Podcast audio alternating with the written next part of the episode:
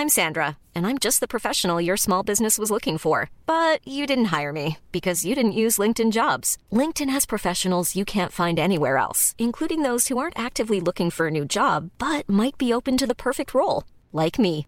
In a given month, over 70% of LinkedIn users don't visit other leading job sites. So if you're not looking on LinkedIn, you'll miss out on great candidates like Sandra. Start hiring professionals like a professional. Post your free job on linkedin.com/people today. Hi, I'm Daniel, founder of Pretty Litter. Did you know cats tend to hide symptoms of sickness and pain? I learned this the hard way after losing my cat Gingy. So I created Pretty Litter, a health monitoring litter that helps detect early signs of illness by changing colors, saving you money and potentially your cat's life. Pretty Litter is veterinarian developed, and it's the easiest way to keep tabs on your fur baby's health right at home. Go to prettylitter.com and use code ACAST for 20% off your first order and a free cat toy. Terms and conditions apply. See site for details. There's never been a faster or easier way to start your weight loss journey than with PlushCare. PlushCare accepts most insurance plans and gives you online access to board-certified physicians who can prescribe FDA-approved weight loss medications like Wegovy and Zepbound for those who qualify. Take charge of your health and speak with a board-certified physician about a weight loss plan that's right for you. Get started today at plushcare.com slash weight loss. That's plushcare.com slash weight loss. plushcare.com slash weight loss.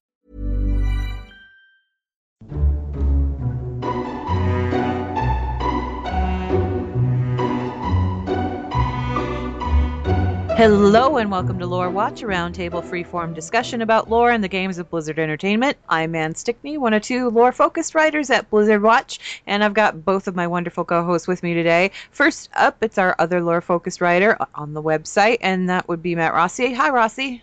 Hello. And then, obviously, next up we've got, he's not a lore columnist for the website. He writes primarily about Shaman, but boy, go- by golly, does he ever know his lore. It would be uh, Joe Perez. Say hey, Joe. Well, hi there, everybody, and I appreciate that I got a by golly in there. By golly, I messed it up though because I can't talk today apparently. Uh, so Blizzard, in all of their infinite wisdom, has been releasing these freebie comics that have been l- leading into the Legion expansion. And last episode we talked about the Magni comic because it had just come out right before we did the show. Since then, two more have come out, and there is going to be a total of four. So we should see a fourth one this week. But uh, right now, I guess we're going to go ahead and we're going to talk about the two that came out because they're actually kind of interesting. Obviously, um, standard rules apply here. We're talking about the comics, we're talking about the Legion expansion, we're talking about possible lore spoilers. So if you're avoiding that kind of thing, you might want to come back after, I don't know, the expansion has launched. That seems like an awfully long time to wait, but that's okay. We'll forgive you. Um, so the first of these two comics was Nightborne Twilight of Suramar, and that one was written by Matt Burns with uh, illustrations by Lullabi. Lullabi. Lullabi. I can't. Ludo Lullabi. Thank you. Thank you, Rossi, because I cannot talk today, I guess. Anyway, same artist and writer team as the Magni comic. Um, so I was personally pretty delighted because, you know, it's the same beautiful art and I wanted to see more of it. Um, and Matt Burns definitely has a handle on the Night Elf situation. So uh, the comic itself, what did you guys think? I honestly was very interested by it simply from the fact of it explains a little bit of why we're going to be seeing a little bit of what we're seeing because the Nightborne have been on the Broken Isles for thousands of years, untouched, unbothered. So, and then you have to wonder, like, why are we pot- potentially going to be encountering them as enemies? You know, when there's a bigger threat happening to the world, and this, I- I'm really appreciative that this comic sort of addresses that in a very pr- concise way. What about you, Rossi? What did you think? I'm interested in seeing like what the rebel faction of of Nightborne does now that they've basically got lost. And you know we run into one of them if you're on in the if you did the alpha or beta, you know that you eventually run into some of them, and uh, it it's pretty nasty what happens to them because if you remember what happened to the Blood Elves when they got cut off from magic, it's a lot worse for the Nightborne because the Nightborne are even more addicted to magic than the Blood Elves were. And honestly, I mean, I guess if you want to look at it from from that perspective, the Blood Elves for a while there when they were you know, right after the War of the Ancients until the point that they established the Sunwell, they didn't have a well of anything to deal Mm-hmm. with. So they had like that break of what, a couple hundred years or something like that. I don't even know exactly how long it was. They got themselves kicked out while uh, Malfurion was still like moving and grooving. Yeah. So it, it could be any time, but it was before the uh, war with the Satyr. Are you sure it was before or after? Yeah, I thought it was they- after. No, they left before the war of the Satyr because they're not there anymore when it happens. That's true. Yeah, they left before the war of the Satyr. But the the Nightborne actually have an artifact. They have two artifacts really. The one I'm going to talk about is the Nightwell, Yeah. which you see, you see in the comic. And the Nightwell is There's the Sunwell, then there's the Nightwell. Yeah, the Nightwell is essentially it's like a little piece of the original Well of Eternity that they draw from, and And this isn't, to be clear, this isn't, you know, a pool that they poured a vial of Well of Eternity water into, like with the uh, well up on Teldrassil or even the sun well. This is actual Well of Eternity. This Yeah, is this is the the, old, power. the original, not diluted, 100%, not from concentrate, all natural. well, the, and that's actually that's how we like Joe mentioned that we find out why uh, we're fighting these guys, and you and you basically the comic book reveals that even now the Legion is still interested in that. Oh yeah. Well, and you you hit the the when you talk about it being the original, it's also very interesting to note that like they've had ten thousand years essentially of uninterrupted connection with this thing, Uh, which which is just crazy if you think about it in terms of like arcane sort of infusing because that means that they're either a crazy stupid powerful or as well as crazy stupid addicted but it also makes them like you said a huge beacon to the legion because again this is this is the pure font essentially the original font yeah, and it I shows also- up in this. Yeah, I also kind of find it kind of interesting just to see how they've physically evolved in 10,000 years. It's sort of like what would have happened to Suramar and the High- well, it is. It's exactly what would have happened to Suramar and the Highborn had the War of the Ancients never happened. That's what the Night Elves would look like theoretically, correct? Because they'd all be exposed to this magic juice. I think maybe they wouldn't be quite as far along as the Nightborne because they wouldn't. The Nightborne have been like it's a smaller, it's a smaller group of people, and they're all basically their entire civilization is built around the Nightwell. So I think they may be even more changed than the Night Elves would be otherwise, because they would have had a much bigger culture and they were around the you know around the edges of the much larger Well of Eternity. So it's hard to say. Well, there's also the there's also the, the other fact that like part of the reason that the night the the Nightborne evolved and uh, how they did is because they at one point started to run out of like mundane food, and as a result started like seeking actual nourishment from the Nightwell itself. Which I mean, at that point, you're literally ingesting pure arcane like substance. At that point, that's going to alter you a little bit quicker than just living next to it. I think. Yeah, they're definitely not. They're, they're like they are to night elves what night elves are to trolls in It's a lot of ways. It's almost like uh, they've sort of become a little bit blue dragony almost. Well, and that's yeah, that's I- interesting because there's some tie-ins to that too. Yeah, and it, it- I don't again don't want to put We too not many no things spoilers, on. yeah. Oh yeah, we won't spoil anything. I wasn't aware that that was a spoiler because I haven't gotten that far. Okay. Yeah. Let's just say Azsuna touches on that. Azsuna also touches on the period of time when this all happened. Oh, Yeah. cool. Yeah, it does. um, and why you know why these guys basically were able to save what they were of themselves and how they managed to get away with it underneath Ashar's you know basically Ashar was busy.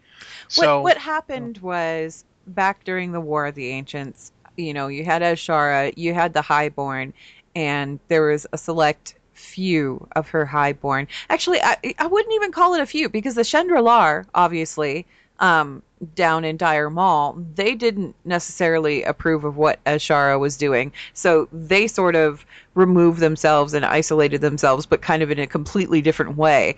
And then up near Suramar, obviously, there was Elisanda who decided that she wasn't too gung ho about this whole um, rebuilding the world by using the Burning Legion to bulldoze it first plan. Like, that wasn't something she was really keen about. So she and her, you know, select few followers who also agreed with this whole standpoint of, you know, maybe that's just a little insane.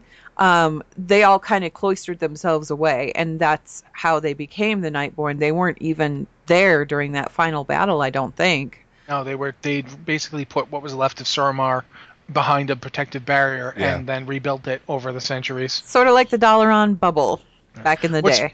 What's interesting too is that they, the Nightborne aren't were not under the blessing of immortality from the uh, from the ancients. No, they the weren't. Ancients, the, the aspects. They just, however, they've been using the Nightwell to sustain themselves, which is why Elisanda was able to, to exist for ten thousand years. Which is another reason why they're physically different. These are these are beings who are far removed from what they were. In and a lot I of mean, ways, they're- considering considering what we know about the Well of Eternity itself and what it is exactly, it doesn't really. It's not too far fetched to think that yeah, that well could totally sustain them indefinitely. yeah, at Well, the yeah, I mean, it's of- pure life, essentially. Yeah, at the cost of changing them pretty significantly, and they are they are very changed. Oh yeah, their model. I mean, if you even in just if you want to compare their model to that of like the standard elf, uh, and not just like aesthetics, like the way they decorate themselves, take that all out. Their the physiology of them is so wildly different. It's it's almost insane to to me. Like you look at them, it's it's hard to call them elves when you've been so used to like blood elves and night elves for so long. Like it's that's how far removed they are. So in Nightborne, what we see here is basically it's the setup for what we're going to kind of be introduced to once you get to Suramar. Um, obviously, there's been a shift in power in Suramar, and Gul'dan showed up. Basically, I mean, in the comic, Gul'dan shows up and gave them a choice. You know, let us use your well, and we'll let you live. You know, join with the Legion, we'll let you live. Otherwise, we're going to murder you all. And uh, the grand magistress she had to make a decision you know do i do i side with these people or you know for the good of my people do i do this or or do i refuse because if i refuse then we're dead we're just dead. We're gone. Whatever's left of Suramar is just toast. Um, and she has to make that choice. And not everybody agrees with the whole well with even the fact that she's deliberating. You know they think that she should just be saying no. Obviously the whole foundation of their society this peculiar little secluded society that they've made has been built on this idea of resisting the burning legion so now that they're confronted with it again 10,000 years later you would think that the automatic answer would be no but apparently not um, so yeah you guys want to talk about that Well, um, you you get to see right up front that, that you know Gul'dan basically makes two points to her. One is that you know we're going to kill you. Like we have infinite numbers. We can just keep coming. It doesn't matter how strong your defenses are. We can just keep throwing demons at you indefinitely. Uh, you will eventually fall. Two, um, if you just give us what we want, you don't have to die. But it's I'm not interested in killing you. It, it's, it's we'll not- let you be you can keep Yeah. doing whatever crazy things you're doing I mean, you'll have to give up some of the power of the well, but in exchange for that, you'll still be here. And oh, so now, you know, she does consider it. I mean, it's not just she doesn't just jump in on this chance. She's not like, "Yay, this is great." She takes No, the she- time to think about it. She takes the he gives her three days, and Mhm, she and she- takes the full three days Well, to think it over. there's an important thing here, right? Like, let, let's also consider the fact that it's not just like a voice or a letter was delivered to her. It is a manifestation of Gul'dan past the barrier.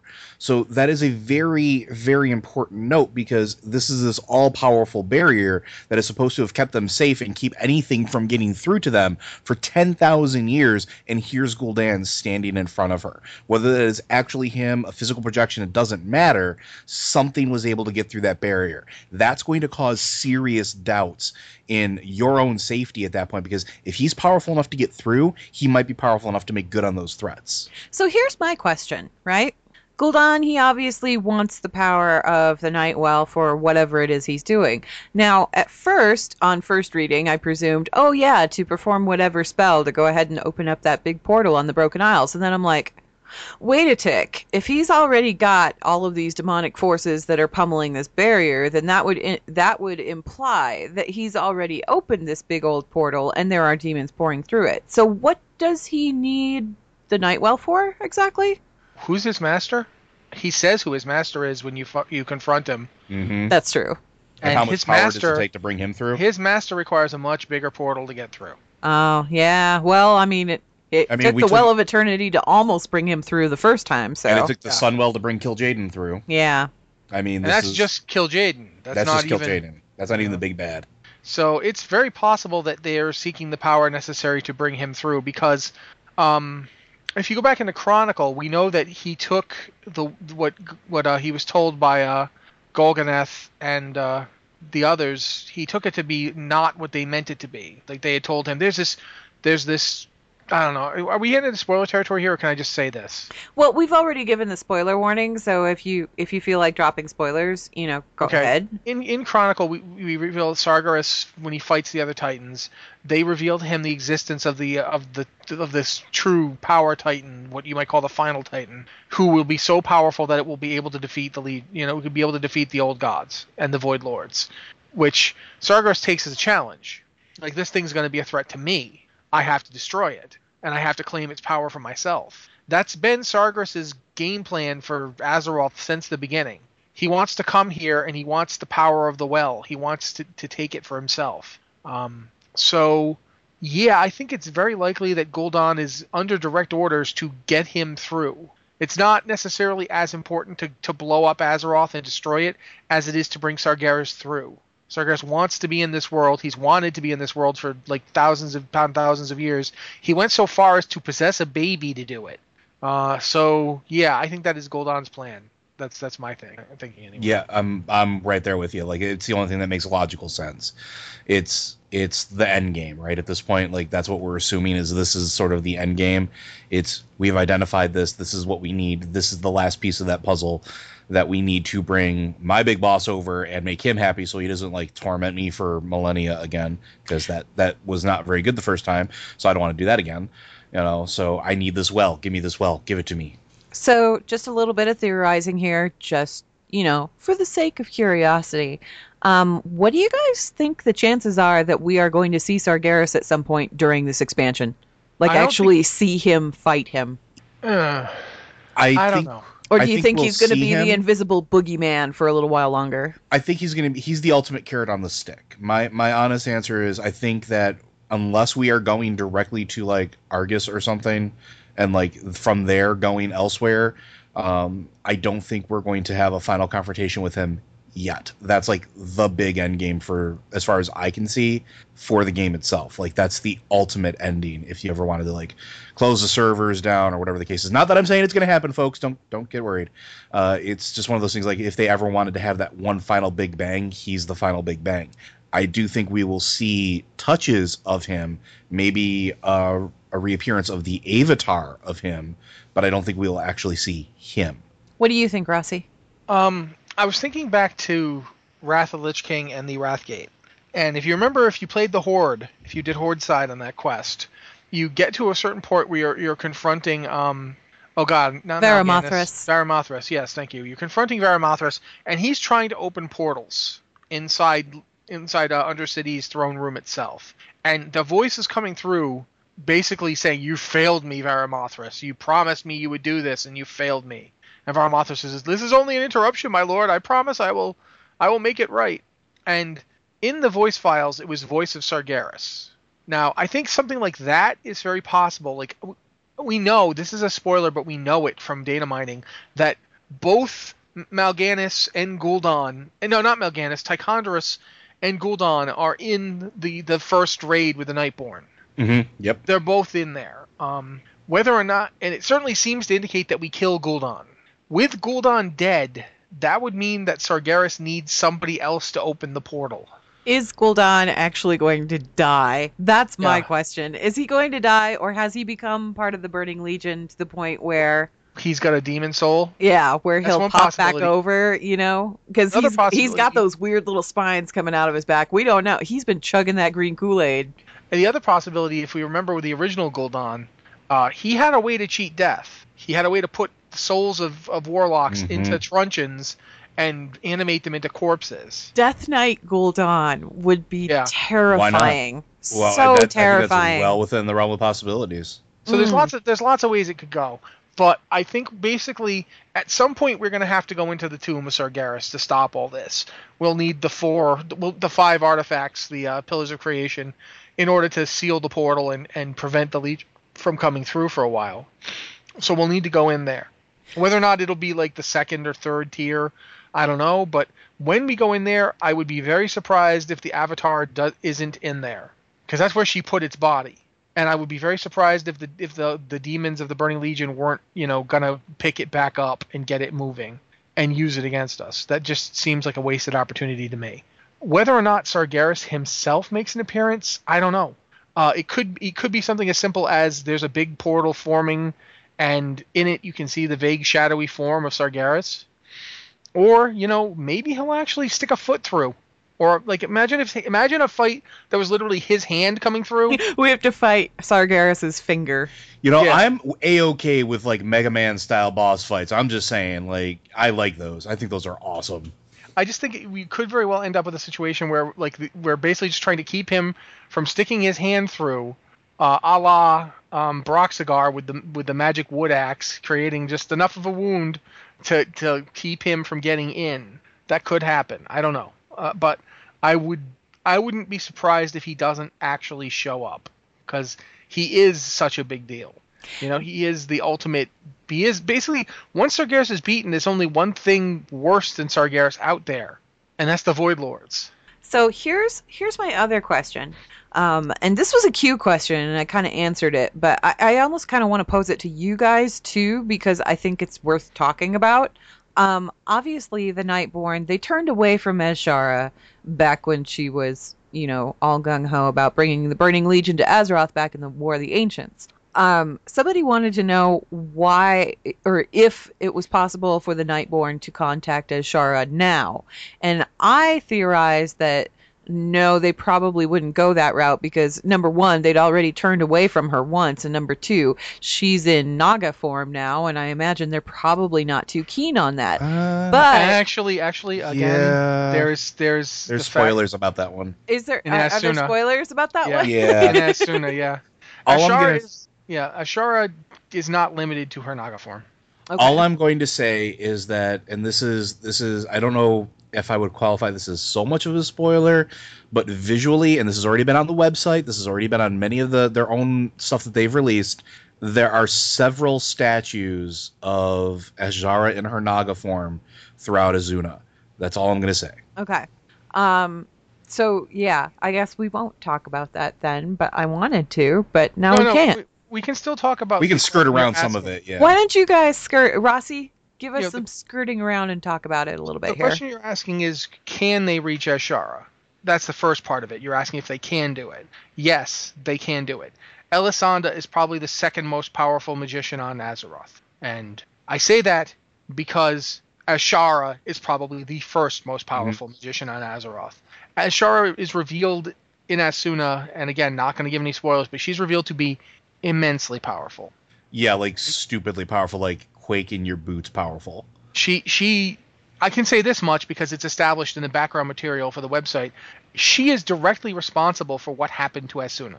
hmm That is Azshara. It wasn't Azshara, like you know. It's not like she took. It wasn't an accident. it. No, not only was it not an accident, it wasn't like it took her a lot to do it. She turned away for a second from what she was doing and smote Azsuna, and then went back to what she was doing. Yeah. She is powerful enough that Magtheridon knew he couldn't take her. Well, yeah, in the War on the Ancients trilogy, I mean, Magtheridon, there was a line in there with Magtheridon, and I like going back to this line every now and again because it really kind of encompasses just how powerful Azshara was. Now, keep in mind that when he was talking about Azshara, he was talking about Azshara before she was juiced up by the old gods. But he said that she was powerful enough that only Sargeras and his lieutenants, Kil'jaeden and Archimonde, held a candle to her, were more powerful than she was. I would say at this point that I would be surprised if Kil'ja- if Kil'jaeden and Archimonde are more powerful than Azshara. At this point, yeah. Well, yeah, because this point. prior to that, she hadn't been juiced up by the old gods. I'm saying I'm not even ta- talking about the old gods. I'm Before- talking about that, ten yeah. thousand. I'm talking about ten thousand years ago. I think she could take them. Yeah. That's and right now, Well, I absolutely let's let me say this way: they won't they won't contact Azshara for one very simple reason. She would be displeased with them, well and you don't want to be the people she's directly displeased with. it's it's one of those things where there's there's three things here that are two things that I think are kind of important. One, it's sort of a situation where it's like the Harry Potter Voldemort thing. Like nobody says her name. Why does nobody want to say her name?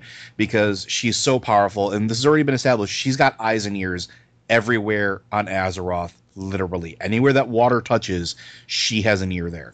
That and she's bored enough you enough. say her name, she Yeah, might show up, and you And- really don't want her to show up. and she's bored enough at where she what she's doing or she's that maniacal enough or that really that much of a chess player that she's waiting for those opportunities she's listening to a million conversations at a time like not even thinking about it and that's already been established over the course of the entirety of the existence of warcraft Go like back- that's that's just go back thing. to cat, go back to Cataclysm for a Yeah. moment, and let's look at this simple fact: Azshara successfully outmaneuvered the arch druid of the world, mm-hmm. and did it more or less just just as an obligation to the old gods. And she did it in the most diffident manner possible. She you- barely even cared. Yeah, if you haven't played through Darkshore um, by this point in time, if you haven't played through the Cataclysm revamp of Darkshore, I really recommend that you go do so because there is there is I mean you see her. She shows up and she's not really too concerned about anything that's going on. A- And in fact, she's just kind of like, "Yep, I decided to keep you distracted so that, you know, my buddies could go take over Hyjal. Good luck with that." and then she leaves. At at this And point, I'm she's going to so say this. nonchalant about the whole thing. At this really. point, I'm going to say this much about Azshara. Mhm. She is at the point now where she is the only being on Azeroth who can deal with the old gods and not only doesn't go insane, but barely cares what they want. Well, and this is kind of important too, and, and I think this is something that I, I don't think has really been talked about. You have to understand when we talk about it, where do Highborn derive their power from? Where where where did they get all of their arcane magic from? From the well. What was the well? The pure undiluted essence of a titan. Not just any Titan. The most Titan- powerful titan. The Titan with the power supposedly to confront and defeat the Void Lords, which would probably had, you know, that has a lot Yeah. To do with the fact that Azshara is so unconcerned with the old god. She's like, yeah, But sure, only- I'll team up with you right But now. not only, but not only does she have all that power, but now she's taking the the old gods, the Void Lords' power too. yeah. She is she is double juiced. Like she is getting like two of the most insane fonts of power in all of existence that course through her, and that's why she's like, eh, whatever. And- I'm- this is this is Needless to say, she's been disqualified from entering the MLB Hall of Fame for like eternity. but anyway, moving on. Sorry, Rossi, go ahead. Though there's also the fact that the the amount of raw power she has is, is in of itself impressive. But what's more impressive is the way she can maneuver. In that everyone forgot Brilliant. people thought that Azshara basically controlled everyone with her beauty, and she did. Her beauty and charisma were how were tools she used to control. It was control a chess people. piece. It was a chess piece. But piece. it's not the sum total of her political acumen. She was a woman who could navigate the politics of the at that time most advanced civilization on Azeroth, and did so with ease.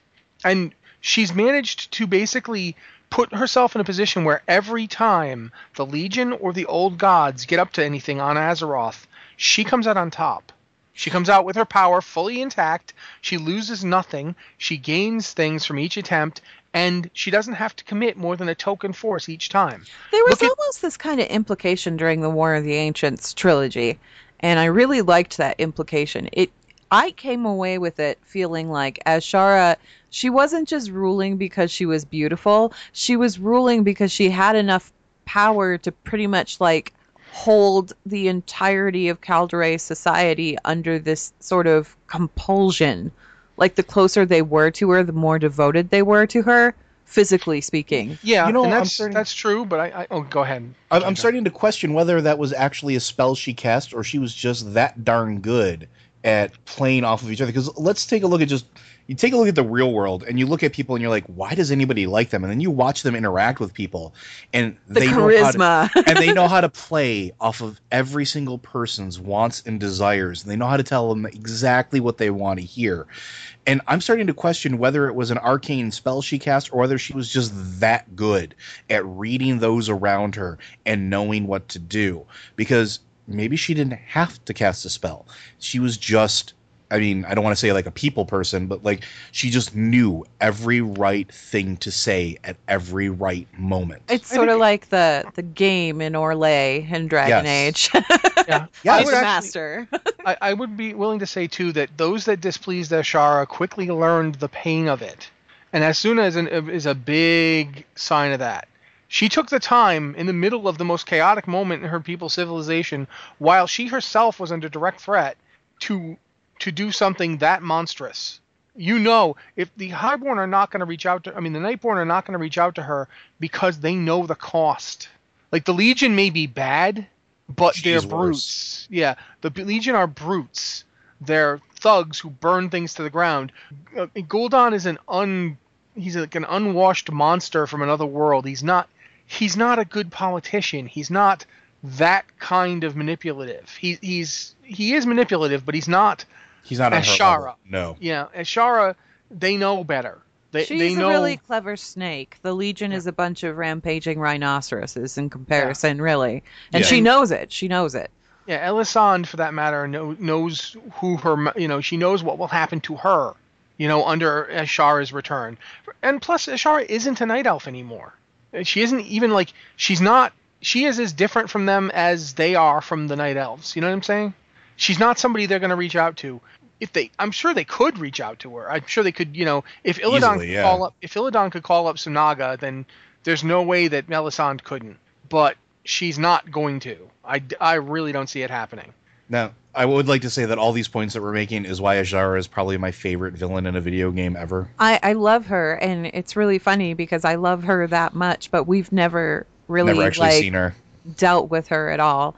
And I'm wondering, I, I'm kind of hoping that we see her in a much more active capacity. Um, obviously, you know, the the Nightborne, the Nightborne, and this comic and everything else. This deals with events that happen in Suramar and also in Azsuna. It ties into what happens in Azsuna. Azsuna is one of the four leveling zones that you can choose from the outset in Legion. But the other comic that came out, and I feel like we should move on to that. The other comic that came out just last week uh, is called Highmountain, A Mountain Divided, and that one was by written by Robert Brooks, who's written several of the short stories for the website, including Death from Above, which is probably one of my favorite because Manted Rock. Um, and the art on this one was by David Kegg, and David Kegg's never actually done anything for Blizzard before. Um, this was like his first thing, and can I just say that this guy draws some of the best Tauren I have ever seen? His art style is very Alex Ross inspired. Like you can see the It's very the watercolor the watercolor effects and it fits perfectly, especially with the Tauren aesthetic. Yeah. It is absolutely beautiful. Um, and Rossi, I know you're a big Tauren fan. What'd you think? Uh, it pretty much fit what I figured was it, it, if you did the original Highmountain back in the early parts of the beta, Mm-hmm. it it fit in with stuff that they did then and then took out. And I think I know why they took it out was so they could put it here. And uh, in terms of like, it's interesting because the Highmountain Tauren are different for various reasons. One of which is Huln High Mountain, and Huln's one of my favorite characters because he goes back to the War of the Ancients trilogy, and he's one of the really cool ones that's introduced there. And then you never hear much about him. And obviously, they're a Highmountain outside of the Broken Isles. There are high. There's a high mountain in the burning. If you go to the Burning Crusade starting zone, you go down the the the uh, Dark Portal steps, and there's a high mountain Tauren right there. Uh, but he's he does not have the horns that these guys do. So there's there was a separation after Huln left to go start the the high some mountain high Tauren. mountain, some of the high mountains stayed where they were. Yeah. and some of them wandered on. And I know that the Warcraft manga, there's actually a Highmountain, Trag Highmountain. Yeah, who- Trag is Trag is that becomes a- guy. yeah, he becomes a Death Knight. Um, and it's because he he left and he doesn't have the horns or anything like that.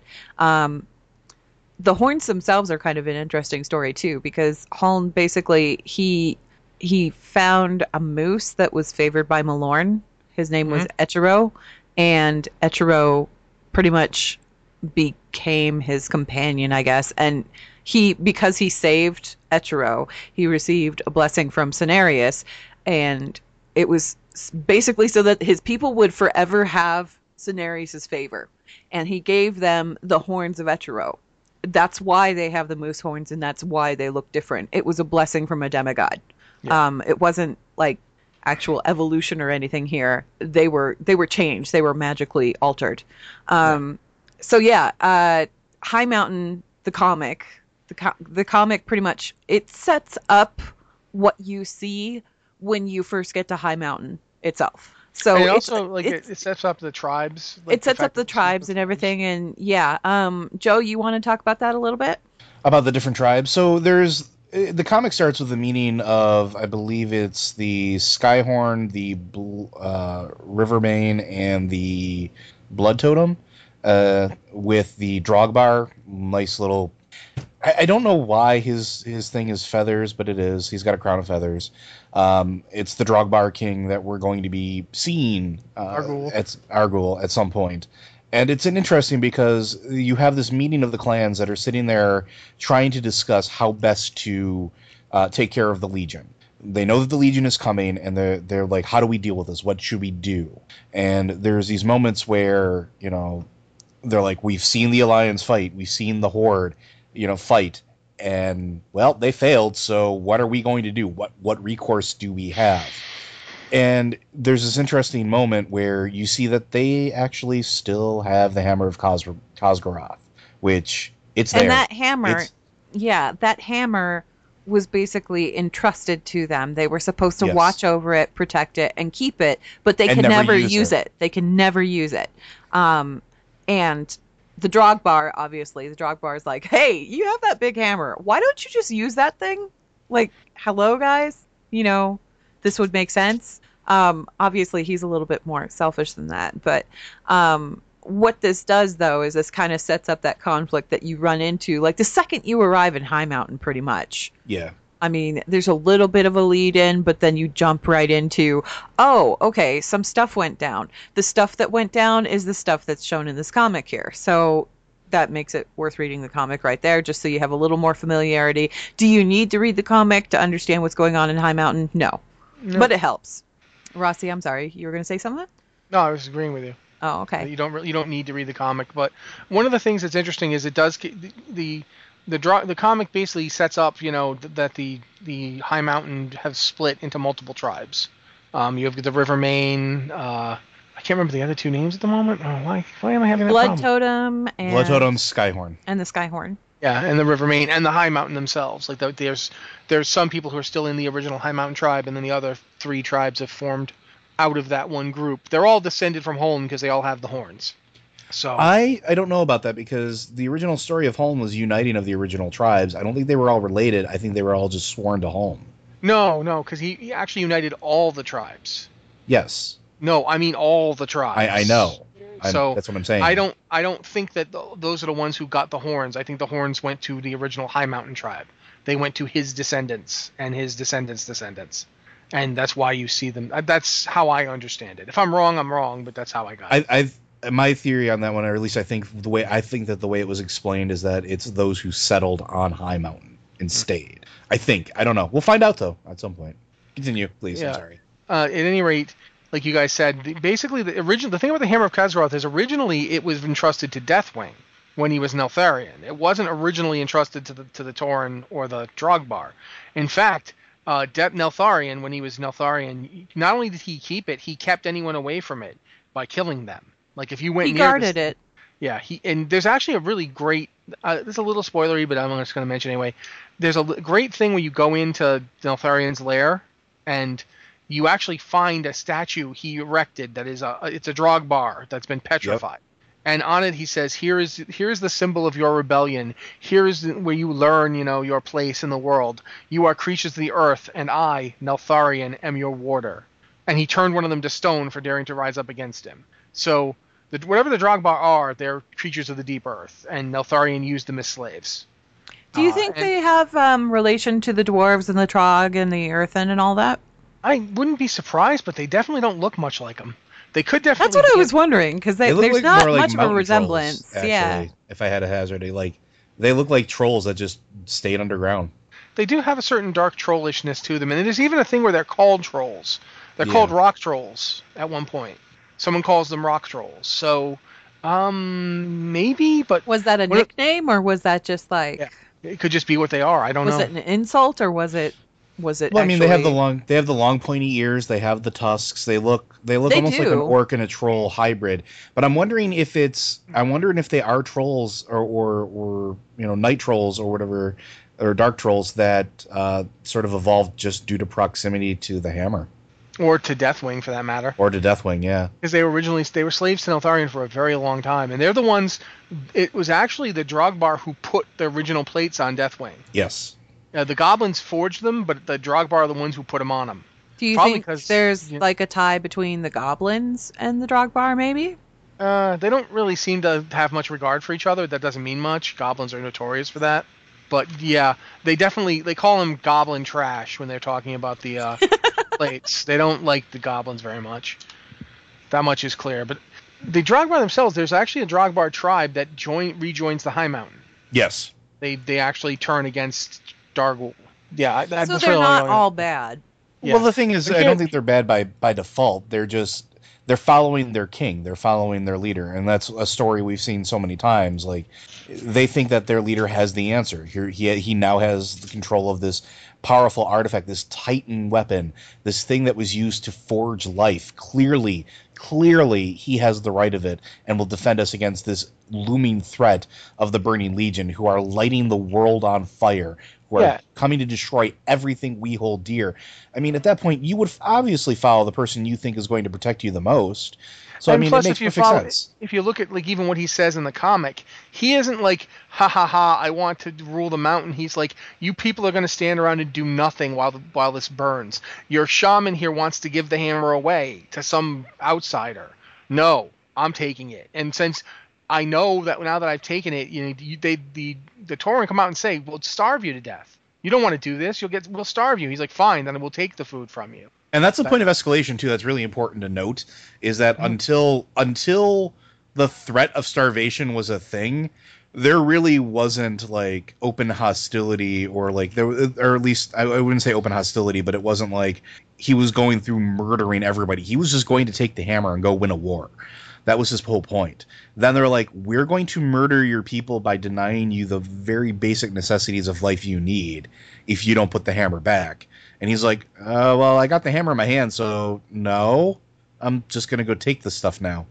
Well, he actually says before that. He even says, "I've you don't understand. I've come here to end this war." Yeah, exactly. So he he basically implies to them that he's going to kill them. He he isn't like he from the very beginning. It's like I have the hammer. I'm going to kill you. Take over the mountain.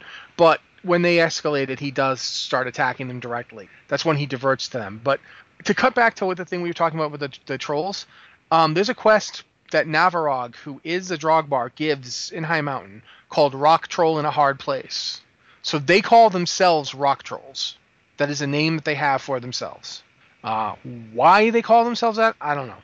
But th- this whole thing is interesting because even some of the Highmountain Tauren, like when this when when spirits when the spirit speaker Eben Ebonhorn says this is what the spirits have shown me, some of the Tauren don't like it. No. Like, There's a I Well, think it's a blood spent- you There's know, like a they, they've spent like 10,000 years fulfilling their duty, and now someone's saying, oh, yeah, that thing that we've dedicated all this time to guarding and protecting, we need to give it away now. And yeah. yeah, they don't want to do that. Go ahead, Rossi. Sorry, didn't mean to interrupt. No, no, that's perfectly fine. I was I was just agreeing with you. Um, but it it's it all comes down to the fact that Evan Ebonhorn has special understanding of the situation because he was there ten thousand years ago. I'm not I'm not gonna say any more than that, but he was there. He knows what Huln did and all that Huln did. Huln did more stuff than you think. Um, Huln, but Huln Oh after, yeah. after the Burning Legion is defeated, Huln is the one who comes to Highmountain because it he comes there because it's where Deathwing lairs. And as we all know, during the War of the Ancients, Deathwing became Deathwing. He gave up being Neltharion and became Deathwing when he created the, the Demon Soul, the Dragon Soul, uh, which it has both names.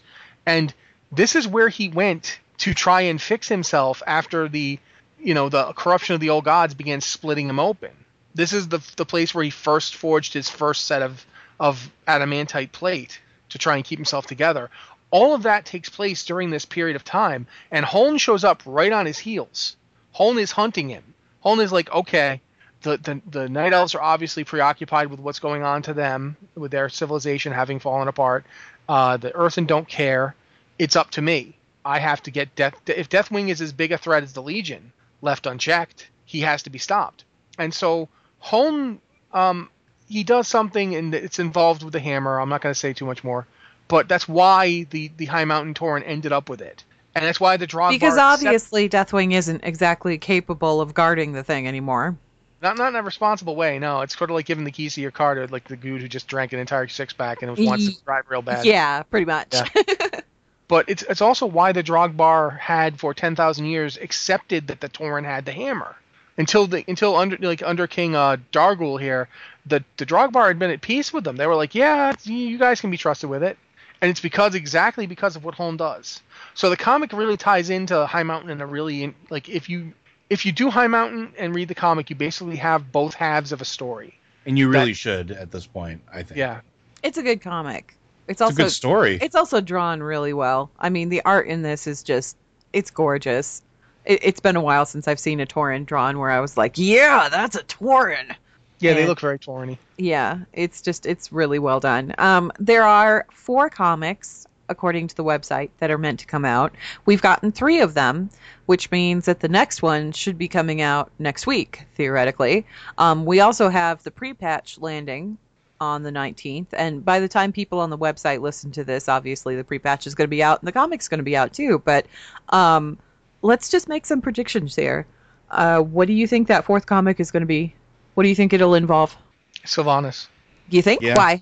because that's there's two zones left to do, right? They they've Mhm. done the story of well, actually, yeah, there's there's they've done the story of the of Suramar and Highmountain, and then they did like the Moira comic, which doesn't touch on any zone. So there's actually three zones they could touch on. There's there's Azsuna, but Azsuna is pretty tied up in the Highborn stuff, the Nightborne stuff. I'm sorry. Um, there's Val'sharah, and that's a possible, but I feel like Val'sharah is pretty self-contained. Like you kind of you don't really yeah, I'm inclined to agree with that. Yeah. uh, Val'sharah pretty much has its whole story in there, but Sylvanas is a major character.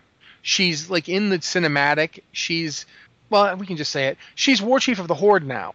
She's a big deal, and what she's doing in Stormheim, we know what she's doing, but we it's haven't important. we haven't seen her come to that decision. Why did she decide to go do this? What was her thinking behind it? What is she? And we know what she's trying to do, but we don't know how she What's the decided to do it. impetus? Yeah. Yeah. And also we have Genn on the other side. And Genn is kind of forced into a role he doesn't necessarily want to be in.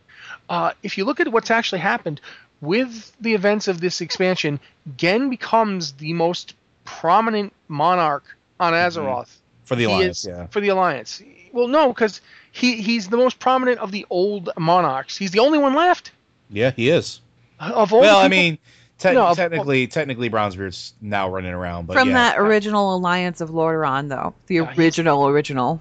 Yeah, he, if you look at it, Terenas is dead. Um, there, there's basically uh, the passing of the old order has happened. Every it's all in the hands of the next generation, except for Genn. And Genn, like Genn, is in a situation where his only heir is his daughter Tess, and we see Tess. Tess is actually doing things in this expansion, and that's great. But you know, he's lost the person who was supposed to be his heir. He's been forced to fight well past the point where other kings have died or retired. Um, and he's now in a position where the person that killed his son is in charge of the opposing faction. And that Genn- can't feel good. Oh, Genn, Genn is and Genn is is well past the point of talking peace with the, with the Forsaken. It is not going to happen. I don't I don't think he ever would have. I don't think Yeah. there's a point where Genn ever would have even like remotely considered it. He was kind of forced, his hand was forced. He he wouldn't have confronted them had the cataclysm not happened, had that wall not come down, had had, you know, all of the the chaos that went on not gone on. Um Yeah, I'm willing he was doing his best. I, I want I want to say that like Genn of the old guard, Genn avoided the most tumultuous years, the years that took everybody else out, just because he closed off his kingdom. So he was almost in this place of stasis. And now he's actually having to fight for the first time and like fight really hard. Um, and I, I find Genn a fascinating character. I love him to bits. So I, I'm. So you think that the next comic that's going to be it- it'll it'll be something with Sylvanas and probably Genn too somewhere in Yeah. there. I think it's gonna be it's gonna touch Stormheim and stuff. Yeah, I- I think I'm agree. I think specifically it's going to be Stormheim because it makes the most story sense. It has some of the most importance to what the actual development of the Horde and the Alliance are going to be. Like the events of Stormheim are shaping factions. Do you do you do you know what I, I'm hoping we'll see? What's that? Even if we don't see it, I'm hoping maybe we'll see it at some point. Um, I want to see Helya's story. Yeah, I I think we're gonna see something about that a little her- bit later though. I want to see her full story. I want to see a comic version of like the beginnings of Helya before she became who she is in Legion. Um, I don't Before think we're going to see. Firebeard got her. Yeah, and I don't think what we're going to see that as the fourth comic. I think I think it's more likely we're going to see something with like Sylvanas and whatnot, um, because that just that makes sense from a story standpoint. Either that, or if they want to, they can go ahead and go into the Val'sharah stuff and do something with Tyrande and Malfurion. But um, I think it's more likely that we'll see Sylvanas because I think she's a bigger player in this. Um, and yeah, I think what you said is right, Rossi. That that Val'sharah is kind of like it, it's self-contained. Self-contained. It's its own thing. Um, the other thing that I wanted to ask you guys, obviously, you know, you have these four zones that you get to pick. You can pick Azsuna, you can pick Val'sharah, you can pick Stormheim, you can pick Highmountain. Which one out of the four, story-wise, would you recommend tackling first? Just Oh, from a that's so story standpoint, which one do you find the most fascinating? That's so hard. What do you think, Rossi? Um, every time since it's opened, I go to Azsuna first. Uh, they're all good, and I think Val'sharah is really good. Um, but I always go to Azsuna first because the Azsuna story. I've I've completed the zone a couple of times now, and the Azsuna story has always remained relatively consistently strong. Uh, especially once you get past a certain point. Once you there's a character you meet. Um, I won't say much more other than he's voiced by Frank Welker, Oh, yep, yep. and- and uh, Again, we get Frank Yes. Welker again. I'm Again, so yeah. happy. I'm so And- happy. And he's Frank Welker in his full malevolent yet like, yet oh. charming Oh, way. You know when Frank oh. Welker does that evil but at the same time kind of approachable, my friend. Like he calls you my friend and your back goes up. It's like, oh, don't call me that. Yes. And it's in the end, it's actually somewhat tragic and heartbreaking what happens to this character, and the whole thing is kind of like you end up dealing with these spirits, and it's it's just I don't again I don't want to just dump the zone on you, but There's a lot there, yeah. yeah, it's a really good zone. Val'sharah is also very good. I'm gonna say this for all the you know we talked about Warlords of Draenor kind of being the you know Draenei expansion that didn't really do as much for Draenei as we'd hoped. Legion is feeling a very much like a Night Elf expansion that does a lot for Night Elves. There's Which two is great zones. because we haven't really seen. I don't think we've really dealt with them in depth before. Like in any of the expansions, they never really had that focus. yeah, there's, so there's a- I'm, I'm kind of happy that they're getting that focus. I'll just I'll just tell this bit. There's a bit in, in, in Azsuna where you you run into these two night elf mages from who the Tor have sent in, and they're like you know they're they're night elves, they're mages, uh, and they're like you know we were here ten thousand years ago. We ran from here um, during the war, and we've never seen our parents again, and obviously they died. And by the end of the quest, you get closure for them. I'm not going to say how exactly, but you get closure for them. And it's really interesting to think about this is how long these people have lived, that being a mage is like their fifth or sixth career. Like they, they've done other things with their time. They've lived 10,000 years in Night Elf society. There was that brief stint with underwater basket weaving, didn't pan out. Mage It turned out, you know, Naga Naga decided to keep to keep that to themselves. yeah. but it is it's really um, Highmountain is a good zone. It, it, it really is, and Stormheim. It's not that it's not a good story. I'm just not very comfortable with the first half of it. The first half of it is very alliance Yeah. focused, and I don't like it all that much. But there's a lot to like in Stormheim too. But for me, Azsuna is the is the best overall experience. what about you, Joe? What do you think? I agree with Rossi's thoughts, but from for me, it's a, it's going to depend on what you want out of it. If you want, I'm talking sto- about personal opinion here, Well, which that's what one I'm, did I'm- you like? I'm actually going to that. oh, okay. All right. for me, I tend to like more emotionally charged stories. I like things that draw me in from a more familiar, uh, like emotional standpoint, which is why I'm going to be starting in Highmountain, uh, because I feel the story there is a little more personal than any of the other stories in the zones, except for maybe Val'sharah.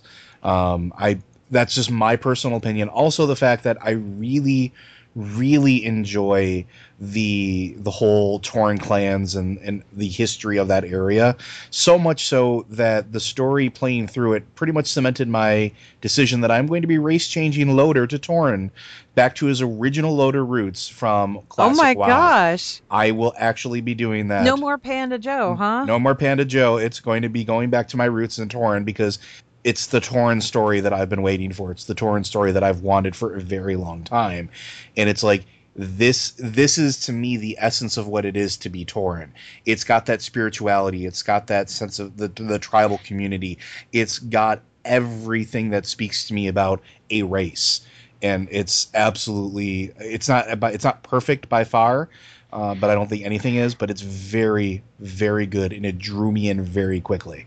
See, I, honestly, that might be why I like Azsuna so much because Azsuna is like I was playing a Night Elf warrior when I did it, and it's if you're on a Night Elf, if you've ever Deeply played a Night Elf, it's you you sit there and go, my God, I you know, just, was my character here for this? Did I see this happen? Did I live through it, or am I younger? Is this like the story of my ancestors? And it's just really it's there's a There's moment there's where a, character big appears- emotional impact. yeah. Yeah, there's a moment where a character shows up in the zone, and you're and you see this character show up. You will uh, honestly go, "Oh sh beep!" You know, seriously, that was my reaction when this character showed Oh up. yeah, no, I know exactly what you're talking about. Yep, yep. mhm. yeah. It was it was an Okay, to God- obviously, obviously, I need to go finish playing through Azsuna. Yes, I got do. like about halfway through it, and then I and then I stopped because, well, I ran out of time, honestly. Um, so I need to go back and I need to play it again. As far as myself is concerned, ho- honestly, um, and I know both of you are going to disagree with me, but I like having my heart ripped out. And I really liked Stormheim. I liked the intro to Stormheim. I liked how uncomfortable it made me feel. Um, just because I like stories that push the envelope like that, where I'm like, ooh, ooh, do I like playing it on the Horde side? It makes you wonder just what you've gotten yourself into. Playing it on the Alliance side, it just like kicks you into high motion, you Yeah, know.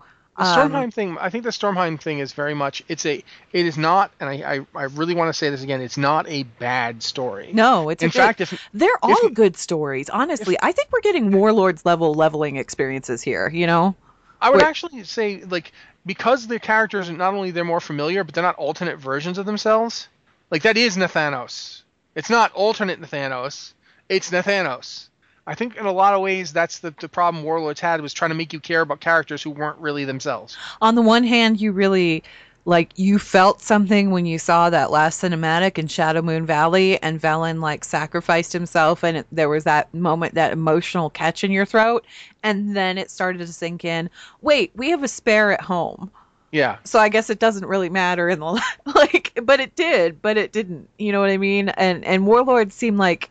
It, the emotional investment wasn't there, so I was looking for that kind of emotional gut punch, and I think that for me anyway, Stormheim delivered that. What I really love about this expansion so far, though, is that we are touching on races that haven't really gotten that deep dive that everybody else has, maybe even, you know, repeatedly. So we've got you know, there's obviously there's a focus on the Forsaken, there's a focus on the Worgen. You've got a whole zone dedicated to ancient Tauren lore that we've mm-hmm. never like experienced before, and then obviously night elf stuff up the yin yang.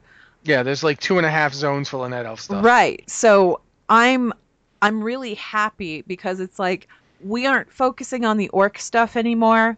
We we've done the troll thing so many times that we're almost kind of sick of it. Uh, the Pandaren they had like an entire expansion of of stuff. The only the only race I think right now that hasn't gotten like majorly touched obviously is like the gnomes and the goblins really and i don't know if that's because they're, They're kind of a considered jokey race. yeah, they're considered comic relief or whatever. But I, I, I'd love to see like in future expansions. I'd love to see something that was actually like in depth with both of those races. I would love to go back to Kezan. I would love to see, you know, that kind of thing. We're not going to see it this time around. Obviously, We do see something though. Um, I, I I really just have to tell you this. Yeah, Uh, they added in the most recent launch, when they were testing the the the the, the launch not for Legion but the 7.0 launch. They were testing that. the pre-patch. Yeah, they added a quest where oh, this is real spoilery, so I, I'm gonna just reiterate. Let's not one. let's not spoil it then. Let me just let me at least do this part.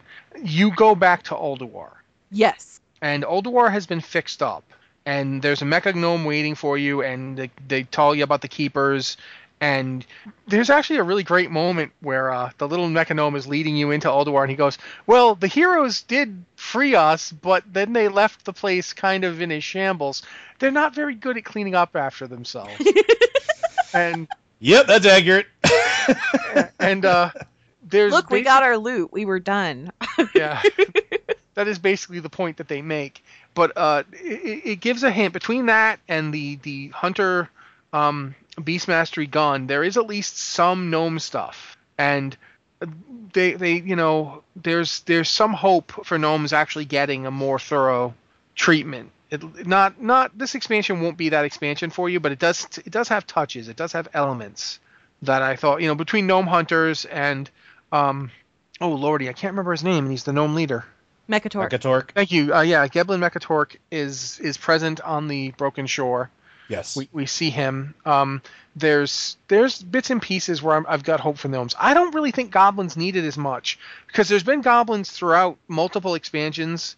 I just want to see. I want to see some kind of resolution to the whole Gallywix being leader thing because Thrall put him in that leadership role, like kept him there, and it was obvious when you were playing through the Goblin starting zone that Gallywix really didn't have the best interests of his people at heart. I mean, Yeah, do goblins ever have anybody's best interests in heart but themselves? No, probably not. But I would love to see a return to Kezan, and I would love to see some kind of like dive into goblin culture where we're like looking at it a little more closely and see if there's any kind of emotional hooks to be had there.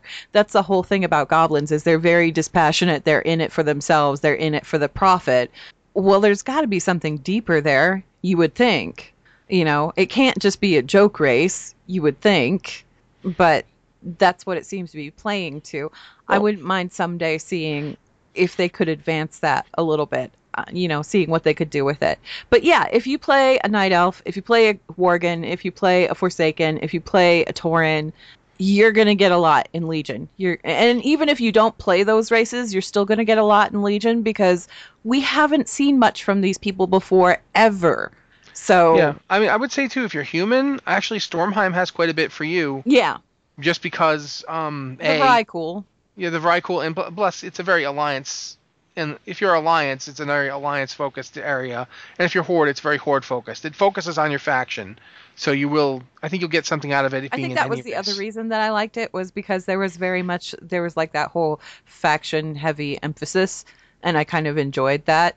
Um, I, I enjoyed that there was like conflict ramping up again. Obviously, I don't know how that's going to resolve, and I can't wait to see how that resolves. But yeah, uh, the next comic, obviously, next comic is probably going to come out this Thursday. If you're reading or if you're listening to the, if you're reading this, you aren't reading this. If you're listening to this via Patreon, it's going to be out this Thursday, probably. If you're listening to this on Sunday, it's probably already come out, and you should check the website because I'm sure I've written up, written it up already. Um, but I think that kind of wraps us up. So uh, Blizzard Watch, it's made possible due to the generous contributions at patreon.com slash Blizzard Watch, and your continued support means that this podcast site and community is able to thrive and grow. Blizzard Watch supporters enjoy exclusive benefits like early access to the podcast, a better chance at having your questions answered on our podcast or the queue, and an ads-free site experience. And for you guys, listeners of Blizzard Watch, listeners of Lore Watch even, um, we're actually offering there's an offer out there with audible where you sign up for audible and you can get a free 30-day trial and that does come with a free audiobook download. Now obviously these comics are all free but there is a lead-in novel illidan um, and that one is one of the audiobooks that you can download for free. So if you haven't checked that out yet I really recommend you do because that pre patch, that pre patch is going to let us play Demon Hunters. So you can download that title or many of Blizzard's other titles at blizzardwatch.com slash audible and sign up there. Um, anyway, you guys, I guess let's go ahead and wrap this up. So, uh, Rossi, final thoughts? Uh, basically, I, I, my final thoughts are that by at least by Tuesday, we're gonna get to see the start of this. I mean, I don't think that the invasion starts immediately, but you're gonna start to at least get to see a little bit of what's going on. And, and it's about time, isn't it? Yeah, it is. It is about time. We're closing in on two years of Warlords, so it'll it'll be slightly less than two years with this this expansion's launch date in August. But yeah, I I really think once they start the invasion, you'll really start to actually get to see like the story quest that opens up is really interesting. So Okay. Joe, final thoughts from you? Uh, be expecting lots of photos of my character after I give him horns because that's going to be flooded all over social media as soon as I'm done. You're going to need to get a new badge drawn for BlizzCon. I I really am actually. all right, well that wraps us up, and we will see you guys in two weeks.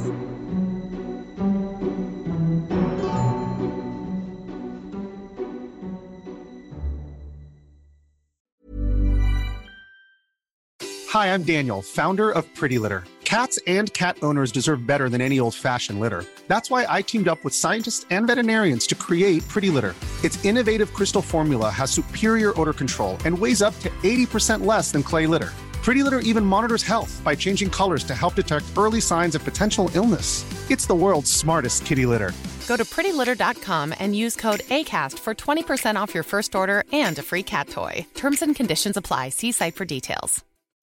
When you make decisions for your company, you look for the no brainers. If you have a lot of mailing to do, stamps.com is the ultimate no brainer. Use the stamps.com mobile app to mail everything you need to keep your business running with up to 89% off USPS and UPS. Make the same no brainer decision as over 1 million other businesses with stamps.com. Use code PROGRAM for a special offer. That's stamps.com code PROGRAM.